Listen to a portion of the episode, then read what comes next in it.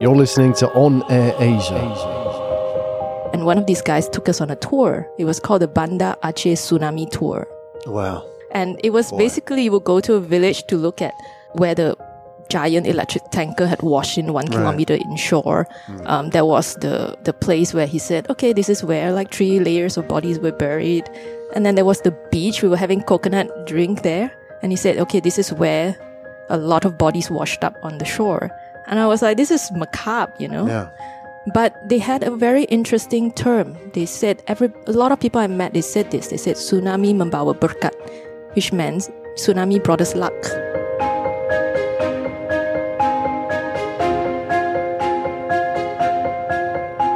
Hello, welcome to On Air Asia. My name is Graham Brown.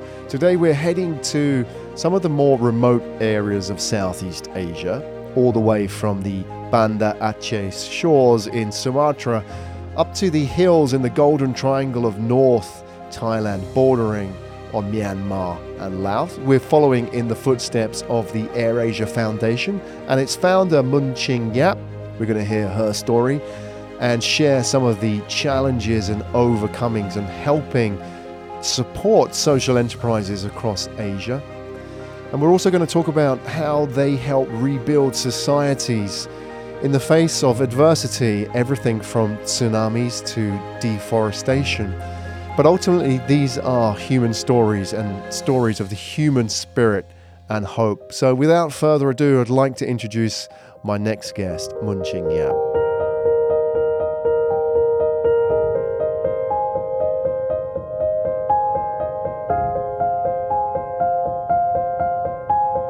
Thank you very much. I'm very glad to be here. Well, it's great to have you here. I want to learn a little bit about your world mm-hmm. because AirAsia Foundation, you support a lot of social enterprises across Asia. And you do it not necessarily so much from behind the desk. You're out there at the front line, exploring these places, understanding what's going on in quite remote places as well. You've just got back from Aceh Yeah. in Sumatra That's right. Not everybody knows where that is. So maybe we can start by talking about that, where it is and why you ended up there. Okay. Well, Aceh has quite a special significance for me. It's right on the tip of Sumatra, on the northern tip. It's quite near to KL. It's only about an hour and a half on AirAsia. Um, and we have a grant program there, and it started in 2018. So what AirAsia Foundation does is we give grants to social enterprises. And, you know, as long as you are registered in Southeast Asia and ASEAN, you have two years of, of track record, you can apply for one of our grants. And, you know, if it looks good, we, we give you some money and then we'll help you grow the business as well. So this one came in from um, an organization called Natural Aceh. So Natural Aceh was set up by six environmentalists. So they are young Acehnese. Um, well, they're, they're in their thirties now, but they started it when they were in their twenties because, um, if you recall 15 years ago, um, there was the massive tsunami, the Asian tsunami, which killed, um, I mean, the estimates vary, but between 150,000 to 200,000 in Aceh alone. Um, and so these young kids were, were survive this. I mean, it's really horrifying when you talk to them because when, even today, when you talk to them and they recall what happened, um, you can see the fear in their eyes, right? Do they all experience it directly? They did. I mean, he was talking to me about, you know, how he was on a motorbike with his mom in the back, trying to get away from the water. And in the rearview mirrors, he could see a wall of black water coming at him. Oh boy. And the thing that stuck with him, he said, was the sound. It was basically the screams and, you know, the sounds of cars crashing into things.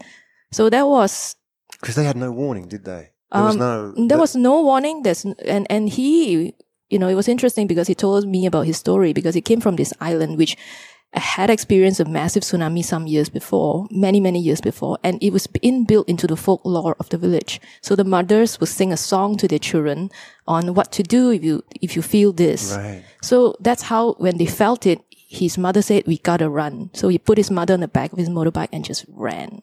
So they would have experienced tsunamis Yeah. before. And Correct. That's what's passed down from From mother to son. Right. Yeah. Correct. But there are a lot of people in the city who are not originally Yeah. from these places, and that's why nobody were really was really prepared for what happened. In fact, it was really hard anyway. The waves went up to about forty meters, so where can you run? Yeah. Right? So, um, in his case, he and six of these young friends um, saw that you know, there was like a deluge of NGOs that went into Aceh. Um, and this, this connects to kind of a digression. So around that time, it was 2005 and 2006.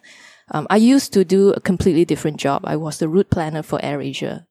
So, um, the UN had sent a representative to AirAsia and said that, um, to Tony and said, you know, we really like AirAsia to fly to Aceh because we need a lot of people to come in for reconstruction and rebuilding. And we really don't have a flight. You have to go via Jakarta and it's three hours plus. It's really expensive. So if AirAsia can do it, it'll be really great. So Tony sends me to go and check it out.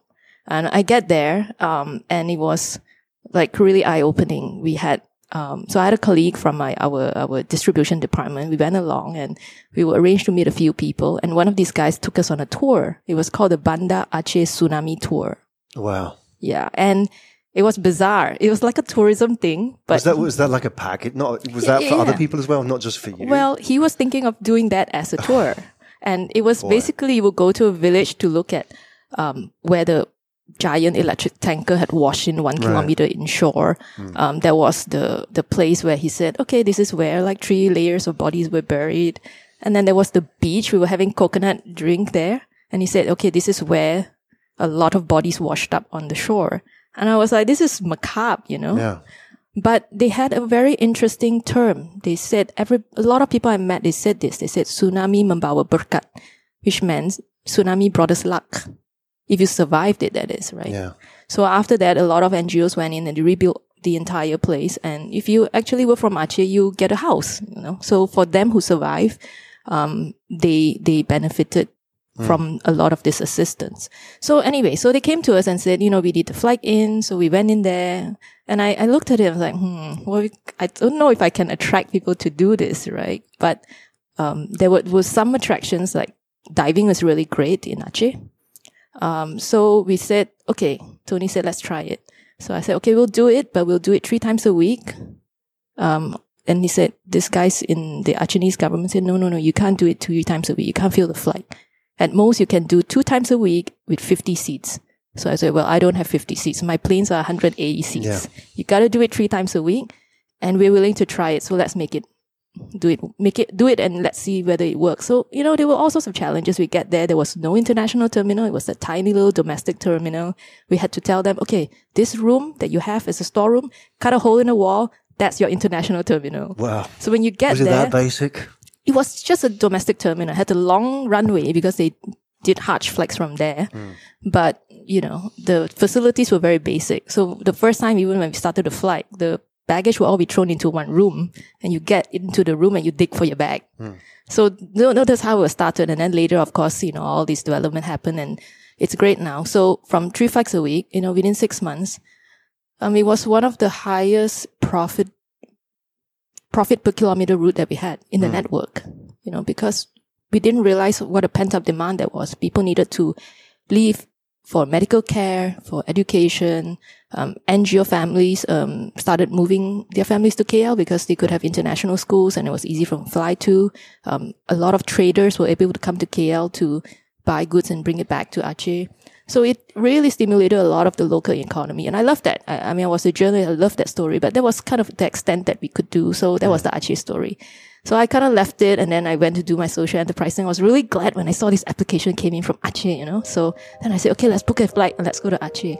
And you know what? We have three flights a day to Aceh now.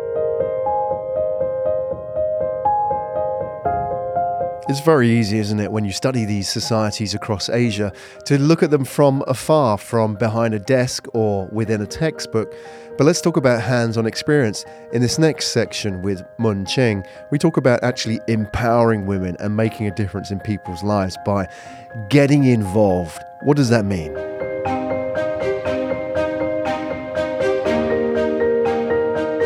But at the time, you were a route planner. Yes. You weren't running AirAsia Foundation. No. And at the time, I don't know the job of a route planner, but I guess Yeah. you're just running the economics, the numbers on routes. And, And- occasionally you would go there and check them out and see what the facilities were like as well. Yeah, it was, well, it was very, really very basic at the time, you're right? Because I think a lot of people see a lot of kind of glamour in these big routes like, oh, KL, Hong Kong and all that, but that's really easy. Hmm. because it's so developed. All I need to do is get a slot and then you can fly to Hong Kong. But when you go to a place like Aceh, they didn't have international airport taxes even. So you got to have a suggestion. Okay, what would be a right tax to put in? So we will go in there. We'll have five people on my, my team, two guys from our Indonesian government department. We have somebody from our distribution department, somebody from our ground services. We'll just go there three days. We do everything. We'll meet people. We meet the press. You know, it was, um, just after we've gathered all this information, we come back and then we cascade it down to each of the individual departments and then they pick it up and take it from there. And how did that then morph into what you do now? So where is what sort of flipped and what was the point where you thought actually what I'm doing here, I want to get more involved. I want to help these people beyond simply giving them a flight plan and an airport that functions. Well, that was kind of a personal interest that I have. Like, I, I really wanted to do something more. I always loved exploring Southeast Asia and hmm. because, um, my interest in develop, development e- economics as well was something I want to do beyond that. So, um, well, the route planning job I did for four years and then I, I got bored. I got bored and then I said to Tony, I, I'm going back to school. So Right. I went back to university. Um, I studied uh, international relations, and then I came back. Didn't quite know what I wanted to do, but I thought, okay, I like that social element as a journalist, but I also like the business rigor of what I did in AirAsia. So how do I merge that? So I said, okay, I think I need to start a social enterprise. Hmm. Um, so then I thought, okay, I need money. Where do I get money? Hello, Tony. Right. So- so he was on board. Did you pitch him the idea? I pitched him a, a, a different idea. I wanted to open my own social enterprise. So hmm. I pitched him an idea like, okay, this is my business plan. He says like, oh, this is great. I, I always wanted to support social entrepreneurs, but I don't have the time. Hmm. So why don't you set up a foundation and we'll put AirAsia resource behind, resources behind it. Um, so I thought, hmm, that wasn't exactly what I asked you for, but okay, let's give it a shot, right? Right. Um, and it, it's just grown organically from there. So, so like in the Aceh case, I was able to return. So this is a village that is at the coast that was hit very badly. I mean, more than half of the people just were killed. Um, so one of these communities is are these women. So it's a fi- fi- fisherman village. So the the men will go out to fish, and the women would stay at home, and they have to take care of their kids. And the only way they can make some income was that they would used to roam the mangrove forest, and they pick up oysters. So and they would sell that in the market. But with the tsunami, the mangrove forest was completely destroyed and they had to walk for eight hours a day to look for these crustaceans that they would sell for like 10 bucks or something, you know. Hmm. And um, so this NGO came up with this idea that we're going to set up artificial oyster farms um, where, you know, you will put these tires, these old tires, and the oysters will just stick on it. So they didn't have to roam anymore and they can grow their own oyster crop. So we gave them a grant for that. And so we went to have a look and it was amazing. I mean, it was beyond what we expected. We thought there would be like 25 women involved, but there are now 40 women involved. Um, you could see how empowered they became. It's not a huge amount of money, not for us for sure, and not for them. I mean, to me, what they earn is not a huge amount, but it made a huge difference to their lives, right? It made a huge difference to themselves as people. Like they feel really empowered. They became, um, you know, leaders in their own community. Um, they are very close knit. So I think that is something that I find extremely re- rewarding, you know. And then with the oysters, they also develop different types of products. They have oyster crackers, oyster nuggets, you know. And then when I went there, I said, okay, I want to know what kind of oyster dishes can you make? So they came up with five delicious oyster dishes. I thought, wow, this will be great for a restaurant. Maybe Share that's one. something we could Do you know one? Um, it was turmeric stir fried oysters.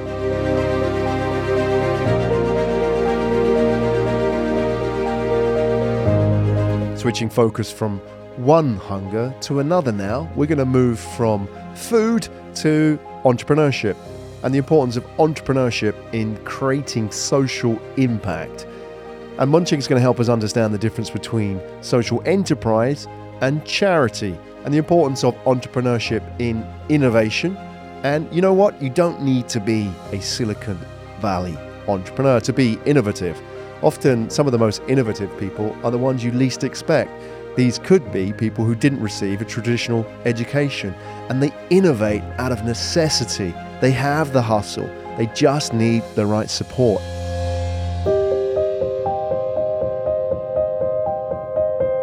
Yeah. So they're a little bit entrepreneurial as well. I mean, Very. they've got that hustle, isn't it? Yes. So I want to come back to that point. You've mentioned these words, and for those listening, they probably want you to help clarify.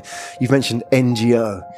You've mentioned social enterprise, mm. and maybe people are thinking charity as well. Mm. So help us understand, because you know this space very well. They're not all the same. You know, you've talked mm. about people going in and helping areas that are completely wiped out. Yeah. So, How does it all work? Yes, that that's that's always one of the biggest challenges in what I do. Like the definition is always very you know fluid.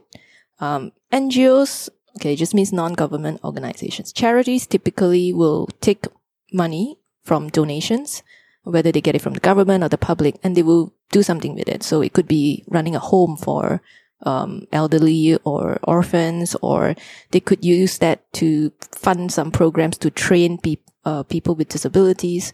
Um, but they don't expect any return, so they depend on you know this money coming in to help them continue. And maybe about 15, 20 years ago, that came there, you know, sort of a new movement has come up, um, which is called social entrepreneurship. And the entrepreneurship part brings a financial element into it. Says that you have to be self-sustaining. Um, you can't continue to rely just on donations because the, I mean it really depends on somebody's mood. I feel like donating today or not. So you have to have some level of independence. And how do you do that? Is try to find a way to make it a business. So if you are working with people with disabilities to make a craft product, can you sell that craft product and use the profit that you earn from it to continue paying for what you do? So that's the very, very basic model. But now there's so many different types of models in Southeast Asia of what a social enterprise is. Um, And So we start with that social Yeah. enterprise compared to a charity model, Yeah. so people understand it. Does that have a different outcome? For example, if you were to just give people money, Yeah. like those those women foraging for oysters, or you were to say to them, "Hey, look, we're going to give you a grant, but we want you to be self-sustaining." Does that create a different kind of behavior? And It does. So if you are giving just, if I was giving it just as a charity, so you could just train the ladies to say, do their own oyster farm hmm. and then that's it. And you wouldn't know whether they actually go ahead and do it. And that's one of the failures of many of the training programs. You can give them this training, but without the capital, without the hmm. equipment, they just can't continue. They may not be able to afford it as well, unless you come in to also make sure that they have that um, and the skills they need to continue growing it. So that's where we come in. Like it, it's not just about giving them the money. So we come in, we tell people about their stories. We try to see if we can get the food out to be sold somewhere else. We look at what their next needs are. So the next need is they've got the oysters. They need a production center. You know, so how do we give them the equipment that they could have this production center? So now they are selling these uh, oyster products that they have in the markets. Can we get them, you know, into bigger supermarkets? And after you've set this up, it runs by itself.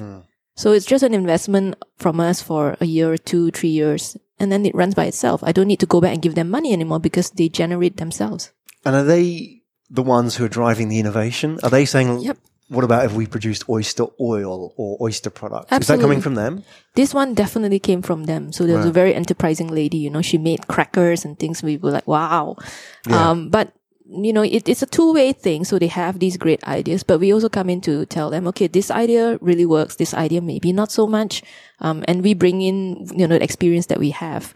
So there are some people who came in and said, "Oh, we want to do this sort of product." I said, mm, "This one you might need different sort of um, standards. So if you want to sell it on AirAsia, for example, it's not just a matter of me taking it and selling on AirAsia. You need to have halal certification. You need to have health and safety. So then you line up a plan. Okay, if you want to achieve that, you have to make sure you get these, and you have to clean up your production. You have to make sure that it you know abides by these standards. So that is part of the capacity building that we offer them as well. That's the the technical knowledge you can Correct. train them. The sort of the internal spirit of enterprise. It's Uh, there. that one you it? can't train. Yeah. Exactly, but it's there. I mean, you, you, I know a lot of people look now at entrepreneurs coming out of business school. Yeah. But here in Asia and Southeast Asia, there's so many of, for example, women as well, Mm. who are typically outside of the mainstream of business. Yep. They have the hustle. They're clever. They can innovate and they can sell for sure. But they just need somebody to give them a start, right? Absolutely. I mean, not everybody is born to be an entrepreneur. I think the, the discussion on the narrative now is very skewed towards like go to Silicon Valley culture and like be an entrepreneur, earn as much money as you can. But not everybody is suited for that. It needs an element of risk taking. Um, I'm not a risk taker, so I kind of feel very comfortable in this environment where I'm in AirAsia, but I can do these things. But if you ask me to go out and set it on my own, I mean, I don't know if I would do that. So you're talking about selling products through AirAsia as well. Yeah. And we just chatted off air. I mean, I took a flight. We came in this morning from Yeah. Singapore to KL. I missed the opportunity of sampling the coffee. So there's a story behind that. We're going to switch focus from Aceh to Thailand. Yeah.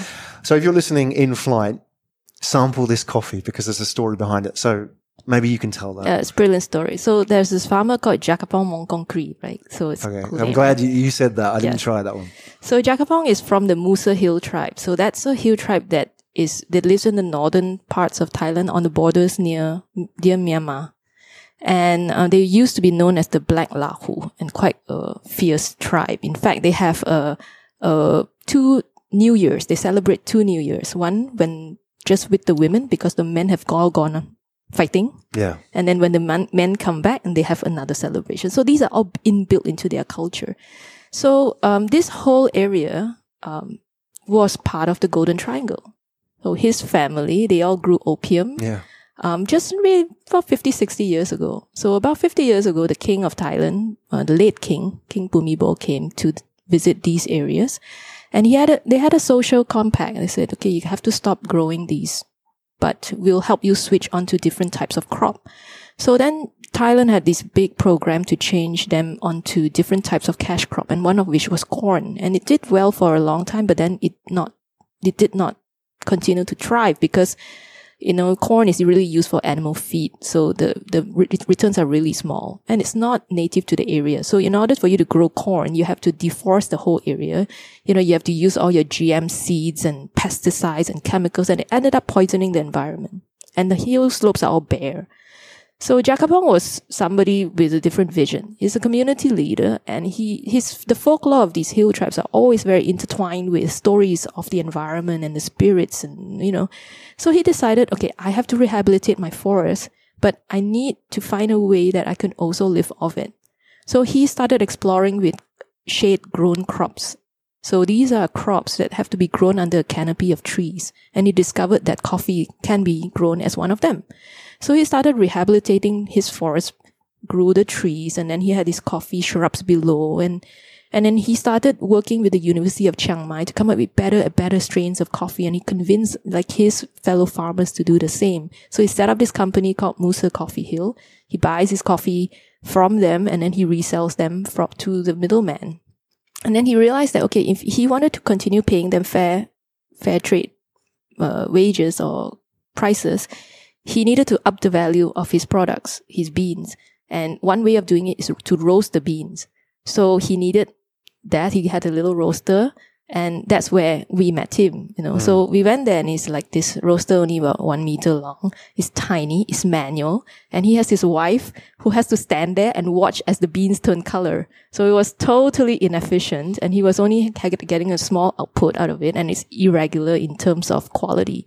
So we gave him a grant and he bought this like brand new machine. It was automated. He could just put, you know, I'm going to roast it. 20 minutes later, this thing comes out nicely you know so that changed the quantity of roasted beans that he had right then we thought oh now he has a new problem is that he needed more distribution channels hmm. because he couldn't just rely on the same two or three people so I happened to be in Thailand. Two things happened. One was I just came back from Japan, and you know Japan had these drip coffee sachets where you just hook over your cups. So I had him in my bag, and I just brought it out. He was like, "Wow, what is this?" So he was totally fascinated. I said, "Oh, this is what they're selling in Thailand, uh, in Japan." So he said, "Okay, can I have it?" So he took it. One year later, and I met him. He had his own. He went and found a supplier to give him these to get these sachets, and he made his own. So at the so I was also meeting with the Thai, um, the CEO of Thai AirAsia, Chakapong. I was tell uh uh Tun uh sorry Kun Tassapon uh, names, um, and he was tell I told him about what we were doing, and he said, you know, I want this on on our flights. Get this on our flights. So I was like, okay. Stress, pressure, right? How do we do this? So we went to the in-flight department in Thailand and they connected them and they started working together. So they worked with Jakapong to come up with the, the right taste that fits, you know, in on board, um, catering. And within like a year, we, we started selling these coffee. So um, initially it was a drip coffee just of his, but then um, regionally we also decided that we needed to do it across the region. So what the regional group did was the regional group started working with him to get it certified halal for our flags here, and this product now, if the drip coffee, um, we source the beans from him, not fully, but also depends on his production quantities. So we source part of the beans from him, and it's now selling on AirAsia. So whatever you're doing, you know, has an impact on. And through after 40 years, he regenerated the forest. They have clean water. They can grow vegetables. Um, the hill tribe has their hill tribes have their own market in the north that sells wonderful fresh vegetables, avocados, things like that. And so, this this is really what that coffee means. You know.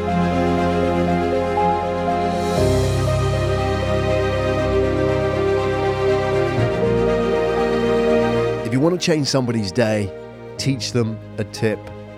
If you want to change somebody's future, teach them a story. The real impact of foundations like those of AirAsia goes beyond the money, the support, and the infrastructure that they put in place. The lasting impact is their ability to give these people a voice. And that's what I want to talk to Mun Ching about now the role of story.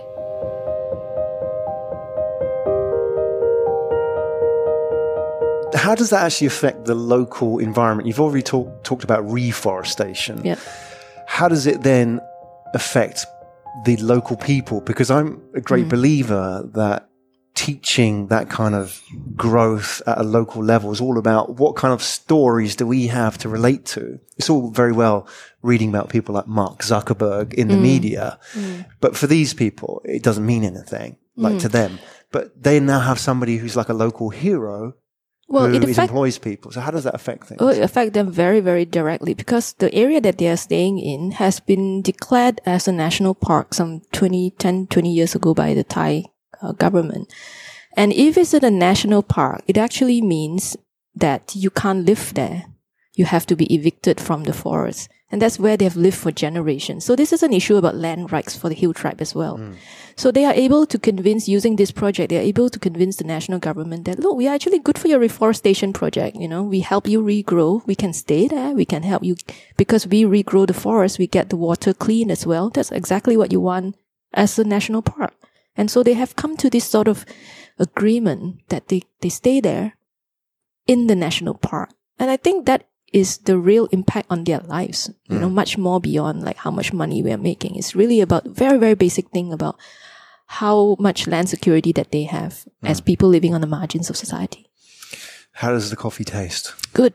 Very good. You have to try it. There's only one I have anyway now. Yeah. You know, my Is that mission, on all AirAsia flights? I think so. I think so. No, Okay. all should be all. But um, you know, it's it doesn't stop there because obviously he's he he only has a certain production quantity. I'm also looking for other ones in Southeast Right. Asia. I found one in uh, uh, Sumatra near Medan, um, one in mm, Vietnam, um, another in Indonesia. So we hope one day we will be bring all these together so that the coffee that you get on board AirAsia all have these sort of little stories. Yeah, no, I love it.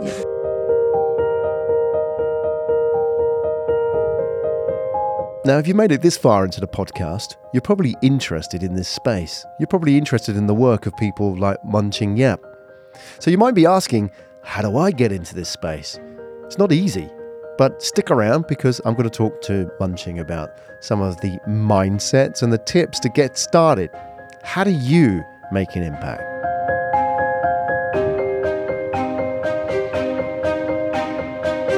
Hill tribes, Yeah. deforestation, you know, water tables, quantity, and all that sort of stuff, which you don't talk about necessarily in the economics classes. How does it feel now you've gone full circle with that? I think the training that I had in economics, it had come out in the really unexpected ways, you know, like the very basic things you learn about supply and demand. I, actually, that got me the job at AirAsia because I, I, I was, you know, when I was studying in uh, I was studying economics at, at the LSE in London. And then one day, the person who gave, came and gave a talk was Stelios. From EasyJet. Yeah. And he really broke it down to the bare economic principles like supply and demand, you know, uh, economic economies of scale. That's why we have one fleet type. That's why we have one fleet type. So we have only one pilot type. So you don't duplicate, you don't waste, you know. And how do you manage your supply demand? That's why your, your elasticity, you know, all these concepts that's so, so basic to, you know, an economic student. And that really showed you how it's being applied in the real world. And I thought that was fantastic. So then later when, I, as a journalist, I had gone to interview Tony on, to grill him on some controversy, of course, that was happening in relation to Singapore, actually. Um, we'll tell you that later. Um, so then he said, how do you know so much about the low cost industry? He said, I don't. I attended this one talk and it Yeah. really clicked in my mind. And he said, well, that's really good. You should come and work for me. And that's kind of how I got my job in AirAsia. That's how it So, started. yeah. So today, when I when I do this, a combination of all the things that I had, like this economics background. So if you show me a set of numbers, you can't fool me. I would drill you down to the mm-hmm. questions. But also as a journalist, I mean, I'm, I'm naturally curious about a lot of social issues. So I, I, if if you are doing this job, you have to be really well read, right? You you could one day be working something on the environment, someday on nat- heritage, another day on animal conservation. So you have to be able to get to know the subject matter in a short time and be able to ask the right questions. And that's really the journalism training that came into it. Absolutely. I'm sure people listening will be thinking, how do I get into this space? Because hmm. they'll listen to these stories about Aceh and up in the north of Thailand and think, I want to help. I want to do something. Hmm. Everybody has some kind of skills. They might not be economists, Yeah. but what's the starting point? Because there must be young people listening, you know, Right. going through university thinking, I'm doing an academic degree. I want to do something that has an impact. I think Yeah. they don't know when to start necessarily. So what are the sort of easy steps there? Well, I don't know if I have a kind of like a step by step to offer because I didn't start with any plan in mind that I will end up here. I just hmm. always chose what I really enjoyed and I just ended up here. I mean, this job didn't exist when I came in here. I created it and it could have taken many directions, but this was the direct direction that it ended up because this is what I'm passionate in and I'm interested in. So I, I, I find it, you know, always a bit difficult when people ask me like, oh, how do I get there? So I think it really boils down to what you are interested in. They see my job really as just the glamour part where you are traveling. But if you know the way I have to travel, sometimes you wouldn't actually think it's that glamorous. You know, you're sitting in a van with like a Vietnamese man, his feet right in front of you. You know, we, we keep it really low cost. It's not like, I mean, if this is back to where it was in AirAsia. I mean, I definitely don't hire a car or sit in the public bus and I'll get to these locations. And it's tough sometimes, you know, and I, I, and I'm not naturally a countryside person, you know, but I do it anyway. So this is part of the job that you, you, you also learn, you learn something about yourself, you learn to improve yourself. But I think you ca- have to get away from the idea that I just want to do what I would like to do. Yeah. And as long as you know there is a balance of everything that you need to do, you should get there. Um, you have to build your own car- careers, basically. You may not necessarily have to start your own social enterprise, but you can be within government, you can be within um, public, uh, private sector, but it's really what you do with your job. I'm also sick of people thinking of, you know, CSR as something that is a kind of token that you do so that you can take a picture and put it in your annual report. All companies have so much resources. If you have the right person to come in there and drive that, it could really change the dimension of how we do things, right? How companies do Yeah, things. absolutely. I think you mentioned the right person in, you've alluded to it as well, like sitting on the van, in the van, Yeah. like doing the, the unglamorous parts of what you do. Right. And I think there's that real desire to be outside of your comfort zone mm-hmm. in some respects. And that creates, and I see this with entrepreneurs, that empathy for people. The fact that you're not in an air conditioned bus and you are out there experiencing what they experience, you can understand what their challenges are. And I, I get that feeling as well. I met Tony in the Hawker Center in, so Newton Hawker Center in Singapore Newton. you know, just having a casual dinner Yeah. Friday night with his wife, you Yeah. know, when he could have been at the hotel Yeah. eating, but he was out there with the people. Mm. And I think I get that feeling about AirAsia as well, in the Mm. sense that if you really want to help people, you have to be willing yourself, not just to tell people to help, you have to be willing to walk the walk as well yourself. Yeah. So if you're in this space, you know, social enterprise, you have to want to go to these spaces, these places Yeah. and talk to people Yeah. and go to the hill tribes And Correct. You there may not be ho- hotels up there, right? There So- aren't. You have to stay in a hut. Right. You know, there are no hotels in many of the places that I stay in, and certainly, you know, no hot water. No, you know, you eat whatever they serve you, and you have to be polite. You can't say, "Oh, I don't like to eat this." You know, so we've we've, we've had, you know, lunches with hill tribes where we have to drown cups and cups and cups of strong rice wine oh, Okay. simply because it's rude to not do that. You know, they, they, they prepared a huge feast for us, and, and to us, it's a normal meal. They had a chicken and all this, but this is really costly for them to do that, and they've done that for you, so you have to be respectful of what other people have done for you as well. So, I think there's a certain humility that you have to bring in when you go into these places, and I really like people to do that when they do travel out of the you know the cities as well, and not expect that you're going to bring in your you know fancy gadgets and where's my plug to plug in my thing for my IG. PowerPoint. Well, I hope you're enjoying this conversation with Mun Ching Yap as much as I am. But you're probably wondering what comes next. For somebody who likes a challenge, it's not over yet. There must be more. So, in the next section, rounding up, let's find out what the next chapter in the Air Asia story is.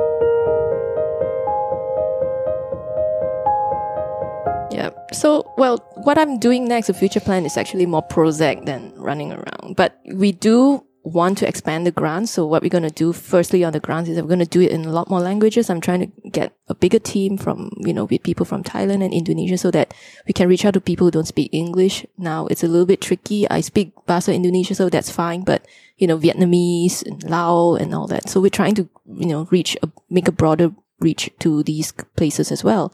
But the second, the second thing that we're doing is very exciting, which is really to build new platforms. And that's a new shop. So we are opening our first social enterprise hub in KL. And that's happening in August.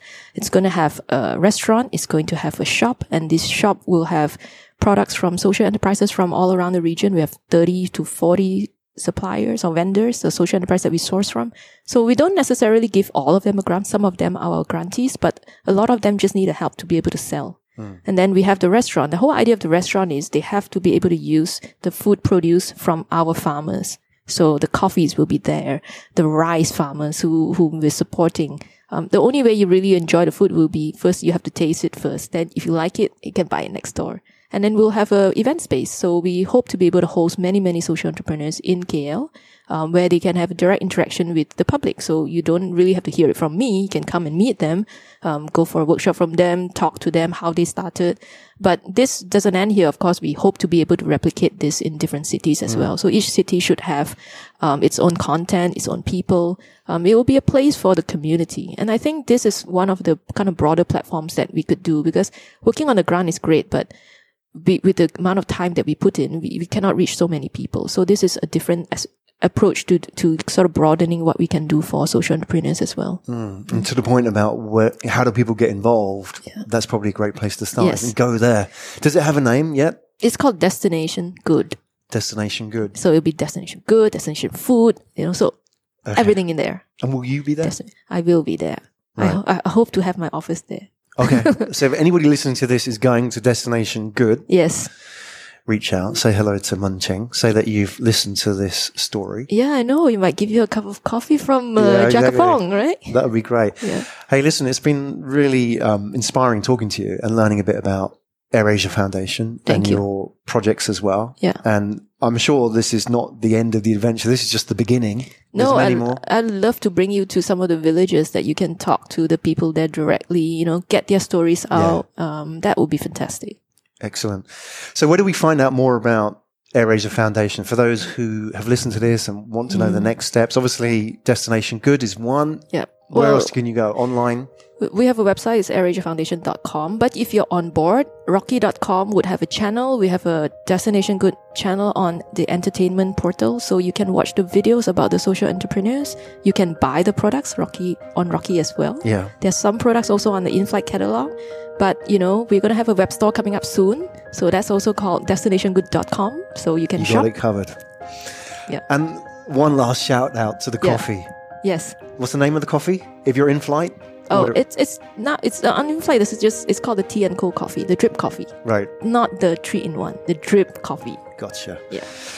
That is Mun Ching Yap, everybody from uh, AirAsia Foundation. Thank you so much for sharing your story with us today. Thank it's you. a real um, pleasure, and I've enjoyed the adventure. I feel I've lived a little bit vicariously through your adventures as well, and love to get an update at some point in the future and maybe see what else you're working on and some of the other stories that you have to share. Thank you.